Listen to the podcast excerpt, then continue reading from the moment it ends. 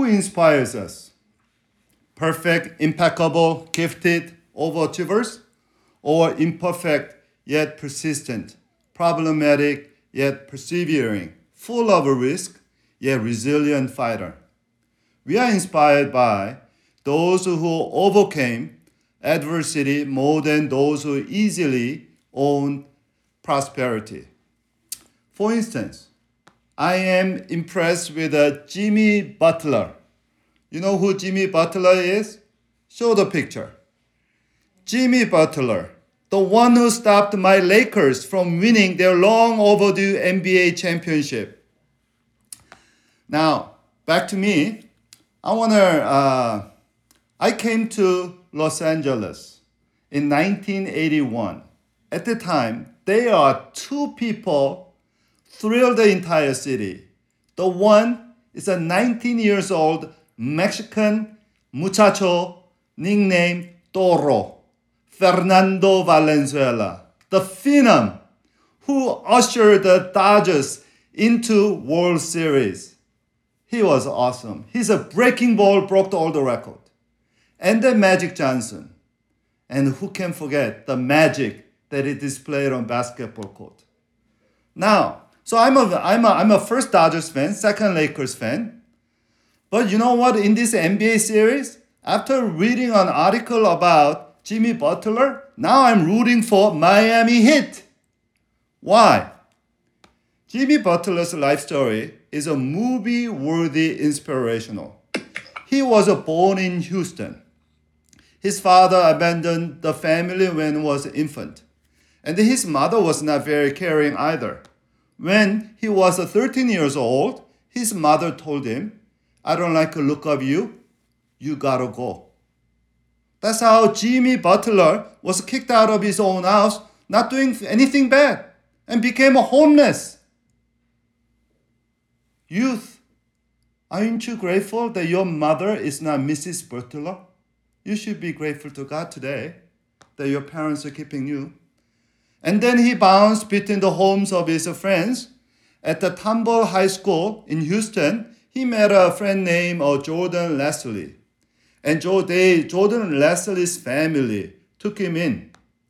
And uh, the interesting fact is that Leslie's family also is not a well, uh, well-off family. Uh, between his mother and, and the stepfather, they had six other children. And then they, they took the butler, uh, Jimmy in. And Jimmy said, they accepted me into their family. It's not because of uh, we play basketball together, but because of Mrs. Uh, Lambert, Leslie's mother, was a, just a loving person. She just did a stuff like that. I can believe it. So Jimmy Butler graduate from high school. Even though he was MVP of team a senior year, but he was not noticed by uh, uh, uh, Division One schools. So he went to Tyler, Texas, their junior junior uh, junior uh, junior college. Do you remember Tyler? We supposed to be Tyler at the end of October, but because of pandemic, we are now we are not going to annual retreat. Uh, Tyler Junior College, he became one of the best junior college basketball player, and finally, Marquette University recruited him. In 2011, he was drafted by Chicago Bulls. And then he changed his team from Chicago Bulls to Minnesota uh, Timberwolves, Philadelphia 76ers, and then now Miami Heat. One of the main reasons that his frequent changing of team was that he did not tolerate any lazy, undevoted teammate, and he was direct and confrontational. Butler was known for his hard work ethic. Every day, regardless of where he was, even when he was traveling, he gets up at 4 a.m. and does weightlifting for two hours. Did you see that uh, Jimmy Butler that uh, that chiseled the muscle? That was not a genetic. That's not a natural that took two hours of weightlifting every day. Well, yeah, that that's that that yeah. Now I, I look at his, his body differently. Now, and then he practices shooting all morning. And then afternoon he do the team practice. He does the team practice. His talent was made and harnessed rather than naturally endowed. Last Friday, Game 5 of an NBA Final, Jimmy Butler rested only 48 seconds and played the rest of a 47 minute 12 seconds. At the end of the game, he said he and his teammate left everything on the court. He said he left everything on the court. You know, that's what I want to say at the end of my life. You know, that's what I hope every one of us say at the end of this pandemic. Amen? It is not a tremendously talented people, but those who tried and travailed, who challenged us, encouraged us to face our own adversity. That's why we're studying Second Corinthians. Paul's letter written one of his most difficult times of his life and ministry. In his very hard and often hopeless time, Apostle Paul shares with us how high truths of God helped him out. So with that, let me introduce you the context to today's text and its context. Today and next week, we're going to study 2 Corinthians chapter 4. And the main topic of this chapter, or chapter 4, is how to continue and keep our courage and commitment to God's calling. How to continue, how to keep on going, keep going with God against all adversities. Our passage comes as a sandwich by two verses. Two verses in the verse, uh, verse 1 and verse 16. Therefore, since through God's mercy we have this ministry, we do not lose a heart. And then later, verse 16, therefore we do not lose a heart. Though outwardly we are wasting away, inwardly we are being renewed every day. Now, we do not lose our heart. That's the bookend of chapter 4. That's the inclusio of the passage. What discouraged Paul to almost lose his heart? The Greek word to, for, to, to lose a heart means to be faint or to be weary. Weary. Paul felt like giving up his ministry with the Corinthians. Once again, I thank God for Paul's honest confession here. Because if a great apostle Paul felt discouraged and worn out, I, another Paul, far less small Paul, Kim, shouldn't feel too bad about feeling my own inadequacy and struggles in ministry. It is amazing that Paul, the greatest apostle in the New Testament, was disrespected, doubted, and resisted by his own congregation. Why did the Corinthians misbehave like that? One of the reasons, which we will find out more later, was that they were bewitched by some itinerant or traveling Jewish teachers who were so flamboyant that they called themselves super apostles, while they are calling Paul substandard apostle. Can you believe the Corinthians thought their founding pastor, the great apostle Paul, to be less than these flashy, rash Jewish preachers? You know, pastors usually understand this. Often, congregation of local churches have, they, they have a more passive and ready responses to the messages of new preachers than their own pastors whose preaching is too familiar to them. It's like you are kind of uh, bored or tired of your own home food and you thrive with uh, eat out or take out food. You know, I'm not against the takeout food, but too much, too many takeout is not only expensive, but also it endangers your balanced diet. So we are looking for balance. Now, with that, let me read out the today's text, 2 Corinthians chapter 4, verse 7 to 12. But we have this treasure in the jars of clay to show that this all surpassing power is from God and not from us. We are hard pressed on every side, but not crushed, perplexed, but not in despair, persecuted, but not abandoned, struck down, but not destroyed. We always carry around in our body the death of Jesus, so that the life of Jesus may also be revealed in our body. For we who are alive are always given, being given over to death for Jesus' sake, so that his life may also be revealed in our mortal body. So then death is at work in us, but life at work in you. Here, Paul expresses his thought creatively once again with a common life analogy of a storage in his time. According to Paul, we are containers of God's great treasure. By nature, we are cheap and expendable like a clay pot. But by God's grace, we are cherished and actually expensive, priceless, because of God stores His everlasting love and power in us. Here in the jar of clay, Paul wants us to see the grace and power of God in four paradoxes. And each paradox reveals our privilege, our prestige, our power, and our promise in Christ. Amen. So, as we reflect on the uh, paradoxes Uh, through the jar of clay, I pray that all of us realize our own paradoxical life of love and power in Christ. So, paradox one is about privilege. Paul said, I mean, paradox one is about we are weak but wonderful because God made us fearfully and wonderfully. Paul compares Christian life and mission to jars of clay with a great treasure. We are paradox. Human beings, we are weak but wonderful. And our weakness is uh, compared to clay jars. What is a material of a clay jar? Nothing but dirt. It's a basically hardened mud. Hardened mud. Some New Testament scholars think that a Paul's analogy originated not just from the common culture of his time, but much older, from his uh, from the Hebrew scripture.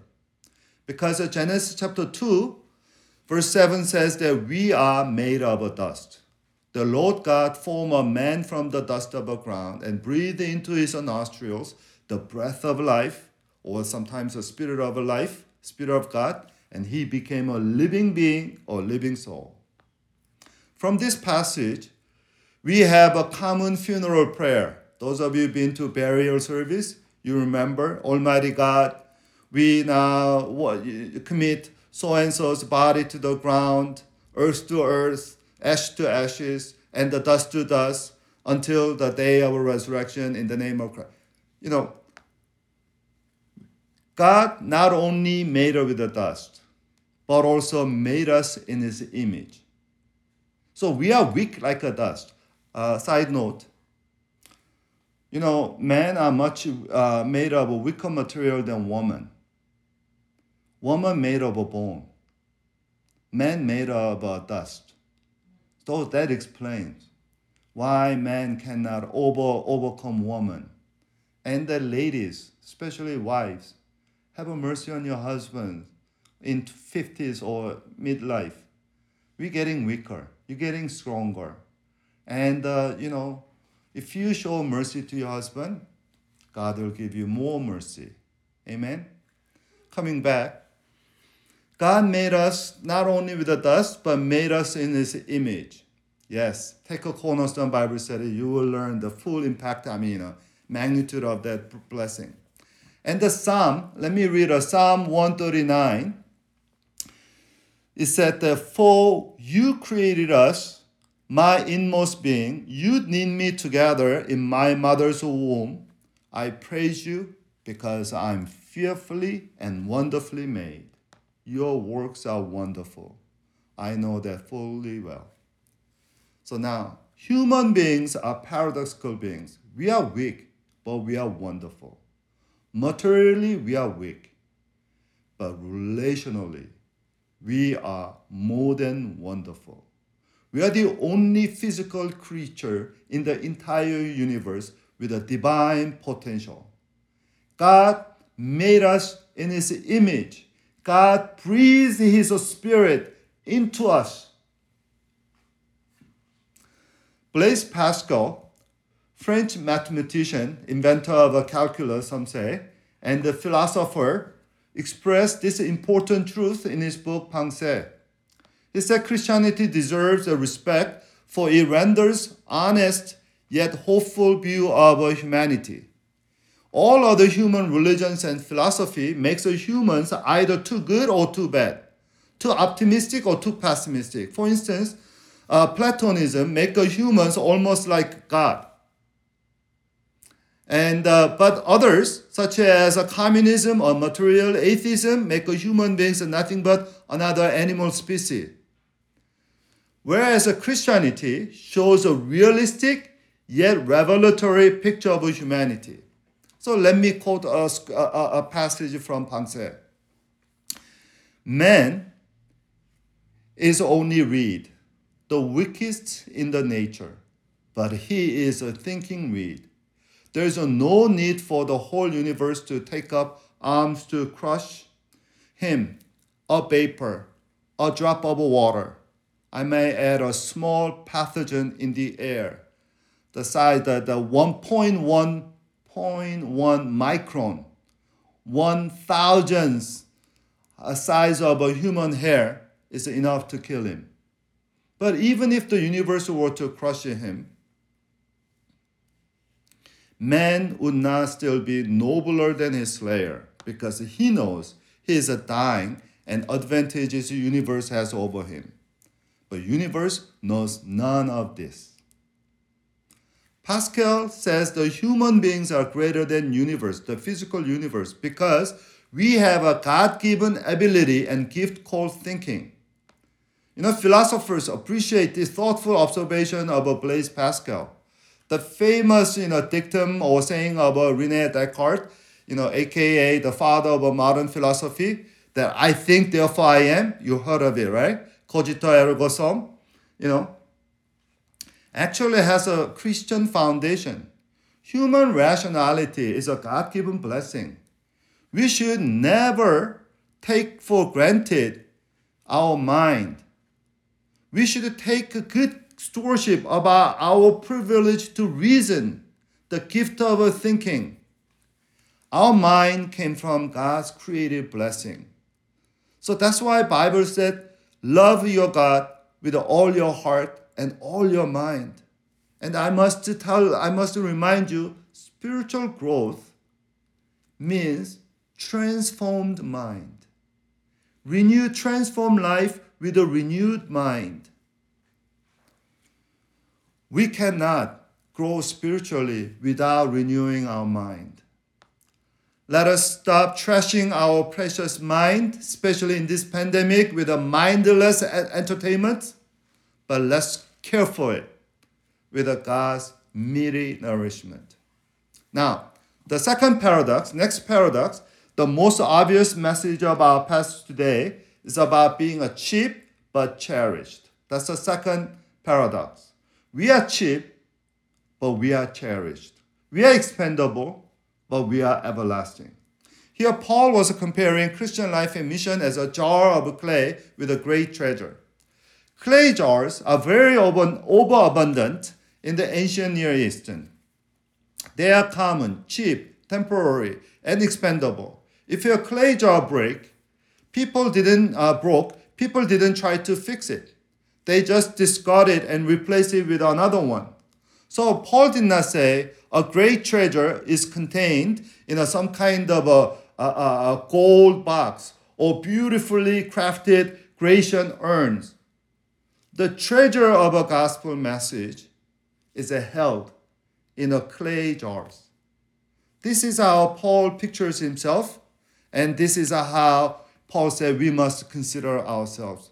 Paul didn't say he was unique uh, uh, work of art or masterpiece worthy of a highest value.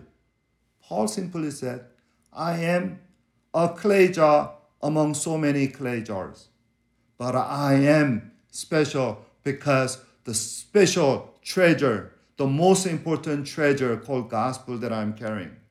So significance of his life and our life comes from not the container itself, but, con- but the content, from the content.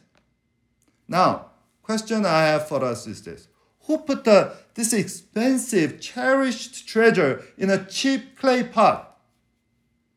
When, when we give precious gift to somebody we care about, do we put our gifts just any container? Do you give your wedding gift to your friend in a brown bag or plastic bag? We know that uh, companies spend the tens of millions of dollars to design and develop very uh, nice looking, exquisite you know, container to store their product for their customers. So, to make an illustration, let me show you this. I brought this. Look at me. This is Apple box. Apple, uh, what is this? Uh, Air, which I bought more than five beginning of our church, about almost six years ago.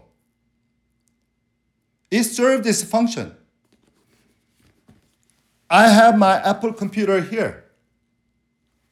It has a nothing. It has a nothing inside. I mean, you know, just, uh, but, you know, I still have it. Why? Because it looks so nice. You know, it's so fancy. Even though it served its original function, it doesn't offer me anything, but it's just aesthetic beauty. So it takes up unnecessary space in my crowded library. And uh, my, Jamie was telling me to throw away, and I cannot discard it. And I feel like somebody should pay for it. I, I, I, I wish the Apple company, you know, pay, pay, pay, pay, buy back this beautiful box. This beautiful box. Look at it. Look at it. Now, can you imagine? Apple company, Apple, Apple, you know, Apple, Apple's they sell their latest laptop or best laptop in a brown, you know, disposable brown bag like this. And they say, here is your $1,500 $1,500 computer. Take it home. Here is you have. Here you go. You know, I know some people are waiting for, you know, uh, iPhone number number number 12. You know, they just put the you know, plastic bag and take it. You know what company, you know, who stores their precious expensive product in a cheap container? And Paul is saying, that's our God. God of Jesus Christ. He did that.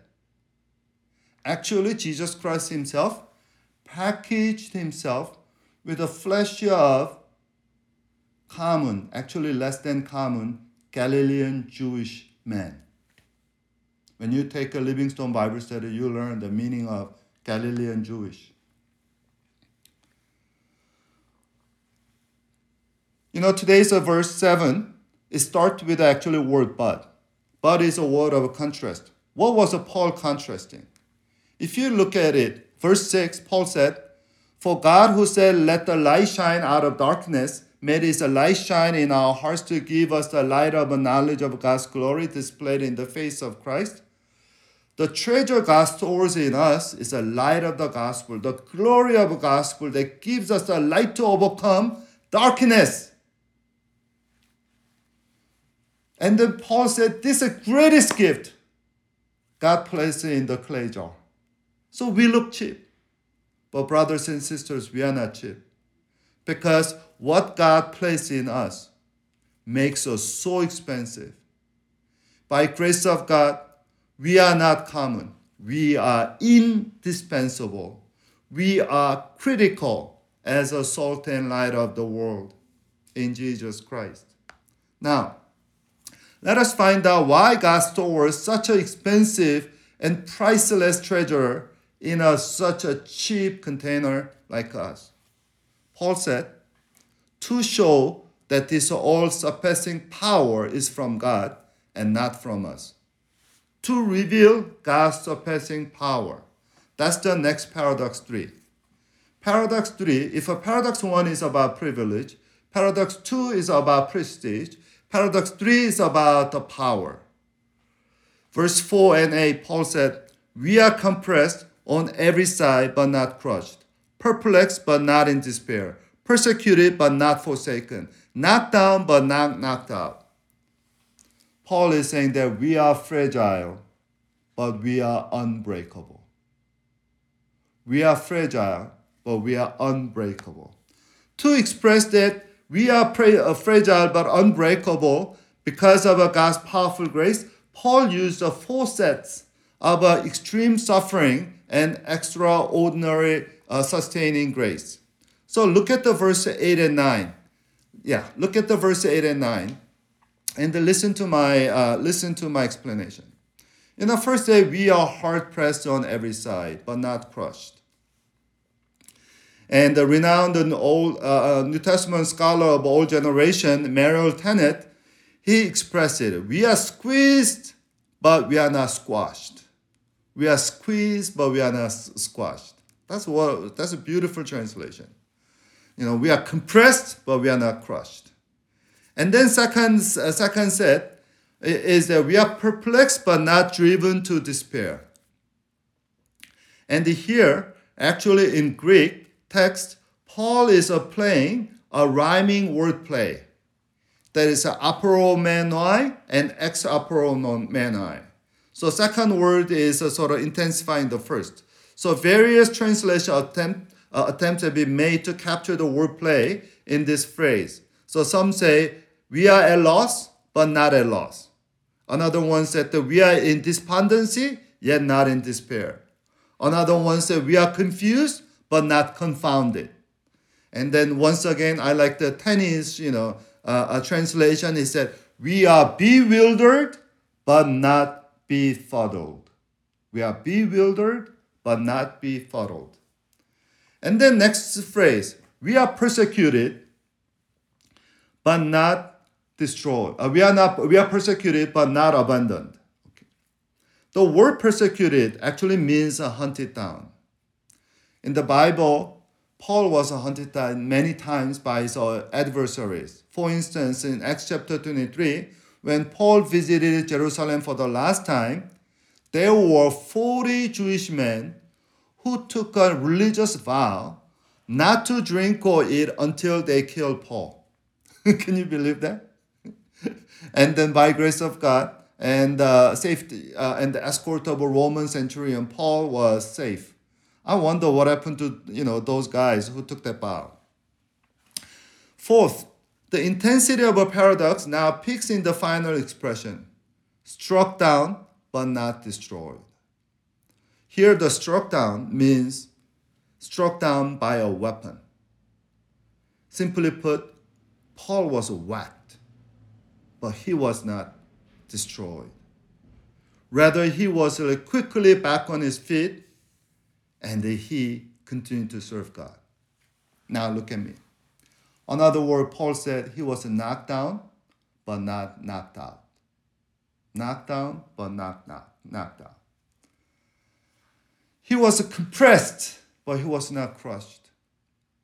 He was perplexed, but he was not in despair. He was hunted, but he was not forsaken. He was knocked down, but he was not knocked out. You know, these words of Paul are not rhetorical or metaphorical. It is a real. It's really materially, physically happened to him. Look at the Second Corinthians chapter 11, verse 23 to 27 and see the actual details of Paul's suffering. Second Corinthians chapter uh, 11, let me read a, a, little bit 23. I have worked much harder, been in prison more frequently, been flogged more severely, been exposed to death again and again. Five times I received from the Jews the 40 lashes minus one. Three times I was beaten with a rod. Once I was pelted with a stone. Three times I was shipwrecked. I spent a night and day in the open sea. And I have been constantly on the move. I've been in danger from rivers, in danger from bandits, danger from my fellow Jews, in danger from Gentiles, in danger in the city, in danger in the country, danger at sea, danger from false believers. I have labored and toiled, have often gone without sleep. I have known hunger and thirst, and have often gone without food. I have been cold and naked. According to Paul, he was a fragile, but he was never broken. So we are fragile, but we are unbreakable. That's our supernatural power. Our strength comes from God's sustaining grace and then saving power. That our strength does not come from ourselves because we are just a clay pot. Paul is not destroyed not because he's so strong, but because he he knew that what he carries so precious, so valuable, so glorious. So he could not stop. You know, parents understand this better. You know, when uh, somebody become a parent, you got supernatural power. As a single person or as a just you know adult, you just you know you are who you are. But when you become a parent, you have a supernatural power. For your child, you will go beyond, above, whatever your own personal care. Yes, Victor Hugo was absolutely right when he said, "Women are women are weak, but mothers are strong." You know, men, men are reckless, but fathers are responsible. That's the difference. Men are reckless, our fathers are responsible. That's the what power of God does to us. We have to recognize this. Being a child of God and receiving God's supernatural power does not take away our fragility. We are still being a fragile, but we have power to sustain our fragility. When the the pressures come outside, we have a bigger power inside to protect. We have a great love of God that make us to stand. You know, that's the difference between Paul and other Greek philosophers, such as uh, uh, Stoic philosophers. You know, Stoic philosophers, in their writing, we also see how much suffering they gone through but they rarely admitted their weakness or frustration as Paul did in his letters. They used their affliction to promote their stoic virtues. They brag about their calmness, logical posture, so called apatheia, the transcendent spirit. For instance, Epictetus, you know, he believed that difficulties show what man made, what men really are. They in the, what they endured demonstrate their true grit and moral constancy. For Paul, hardship do not disclose what humans are made of, but what God's power is like. While the wise and sage claims to know his own strength and the full of self-confidence and because of his self-sufficiency, Paul never boasted his own stamina or self-discipline or fortitude. Paul bragged differently. Notice today, Paul bragged about God's unbreakable power and unfailing love. Along with God's sustaining power and shepherding presence in his heart, Paul bragged that because of God's sustaining love, I am determined to do God's will for good, eh, you know, forever. Paul's realization of God's unbreakable power and the preciousness of the gospel led him to his undivided, unstoppable uh, devotion to his uh, life mission. You know, this kind of reminds me of an old movie uh, I saw. I don't know, some of you still remember this movie. You know, the M. Uh, Night Shyamalan. Do you guys remember? The, the director of Sixth Sense? the film Unbreakable. Do you remember the movie? There's a movie called The Unbreakable. The movie starts with a train wreck. Everybody on the board died, on train died, about 100 people except one. David Dunn. Not only survives the wreck, he walks away without a scratch. So instead of being relieved by his own good fortune, he was troubled, troubled by this uh, remarkable outcome, he has a little bit of a survivor's guilt. Why was he, why, why was I unharmed? What does it mean? And then he met somebody uh, comic book collector named Elijah, and then he he he's a, he has a totally opposite condition of uh, David, and through that David realized what he has a supernatural power that he nothing can break him. Nothing can break him. He has this external gift. So what does he do once he final once he realizes he has unbreakable, you know, power? Unbre- his body is unbreakable. What does he do?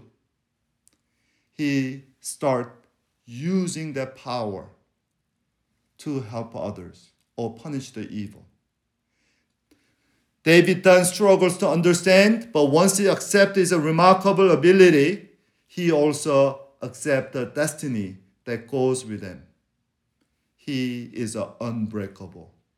With that unbreakable power, he's, he brings a justice to the world. That's the final paradox. Paul is saying that and even though I'm fragile, even though I'm a weak clay pot and I have a lot of crack, but you know what? My crack reveals the light of gospel. Gospel shine through my crack.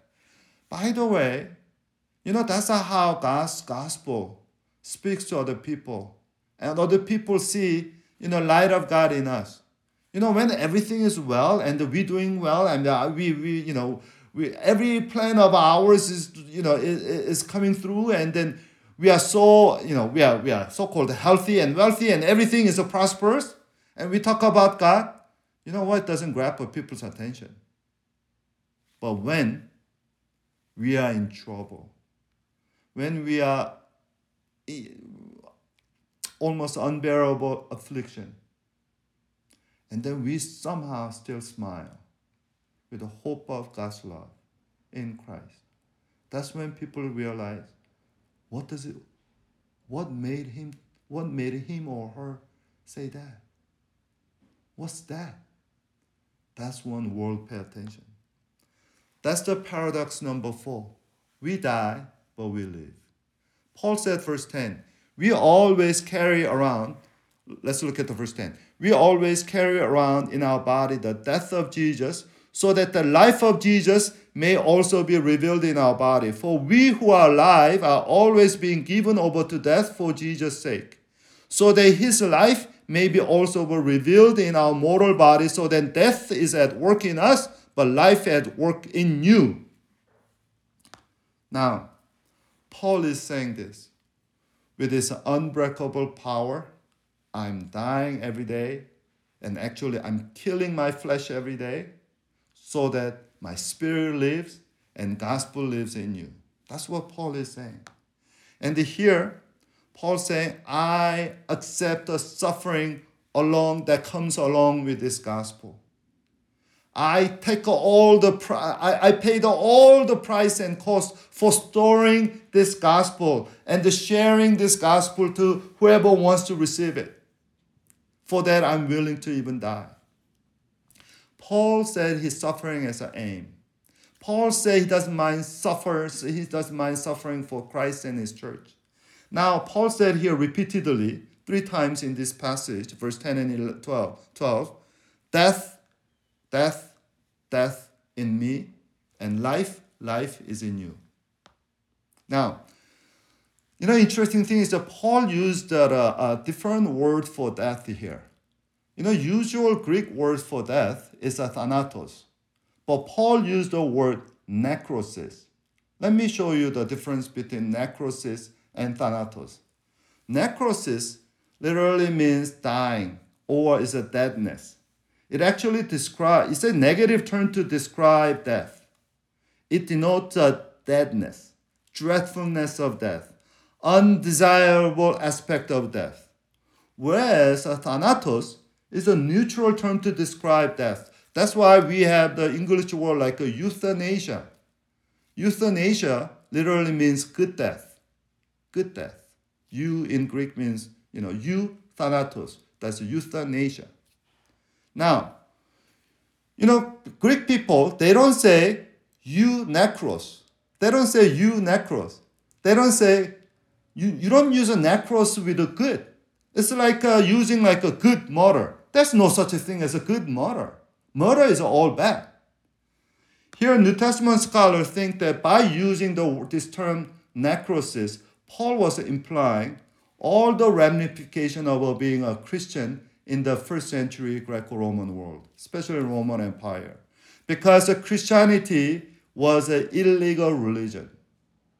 As a adherent or followers of an illegal religion, you don't have a government protection. Romans were very tolerant to many religions, especially new religions. Throughout the Roman history, you heard, you know, they were they are very pro-religion. They are very much they they they actually tried to make Roman Empire religiously uh, religiously pluralistic society. But when it comes to Christianity, Romans were merciless. Why? Christianity is a politically provocative. Christianity, they intentionally changed the Romans, you know, dictum, the Caesar is the Lord. Caesar is a Kyrie in Greek, and they intentionally changed that Jesus is the Creator, Jesus is the Lord. That's why 1 Corinthians 12, 3, Paul said, unless it's by the Holy Spirit, no one can confess Jesus is the Lord, because saying is that Jesus is Lord, politically committing treason against the Caesar. So Paul is Paul is well aware of all the social political ramifications that Christian has to suffer when they proclaim the gospel. And Paul is saying that I don't mind uh, carrying the necros in my life because I want you to have a life of Christ. Life that Christ is a life, the Zoe. It's not a bios, it's not a biological life. It's a real life, it's a jestful, joyful life. Zoe is in you. This is why Paul said in Philippians 1 For me to die is a gain, and live is Christ. And Paul said earlier in the first letter in Galatians 2:20 that I've been crucified with Christ and I no longer live but Christ lives in me. The life I now live in my body, I live by faith in the Son of God and who loved me and gave himself for me. That's what Paul was saying here. So Paul said verse 12, Death is at work in at work in us, but life is at work with you. That's the life of Christians. We suffer and toil so others can the others can see and see the Christ and the taste the goodness of God, brothers and sisters. This is, you know, immigrant parents, immigrant family understand the Paul's verse here. Death is at work in us, but life is at work at you. You know, many immigrants, they, they actually embody this truth in their own way. They sacrifice, the first generation, they sacrifice their life so that the second generation, their children can succeed. And I have to tell you, we are immigrants of God's kingdom.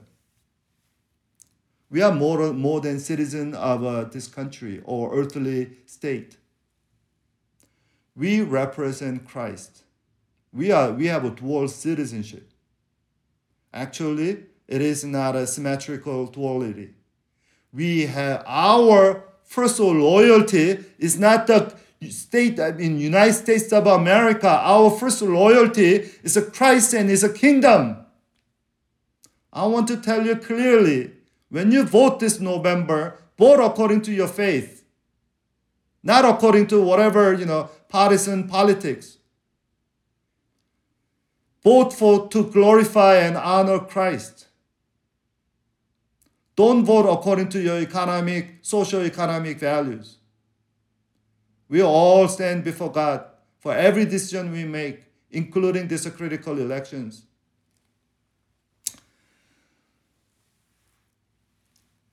We, first, we are the immigrants of God's, God's kingdom.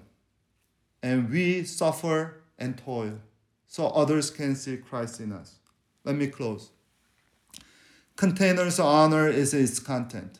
Value of a clay pot is decided by what it contains. Content has all the glory, not container. And the good news is I am carrying the greatest treasure. I am representing good and great God. In this pandemic, we are challenged in many ways, but these challenges can be a crack through which we can show the glory of God. Let me end with a quote from a, a French Roman Catholic thinker named Fenelon, and he said this God never makes you suffer unnecessarily. He intends for your suffering to heal and purify you. The hand of God hurts you as little as it can. Do not waste your suffering. Let suffering accomplish what God wants it uh, to in your life. Never get so hard that you suffer for no reason and for no purpose. Dear brothers and sisters, let us use this pandemic once again to purify our heart and our faith and to strengthen our trust in God. Let's pray.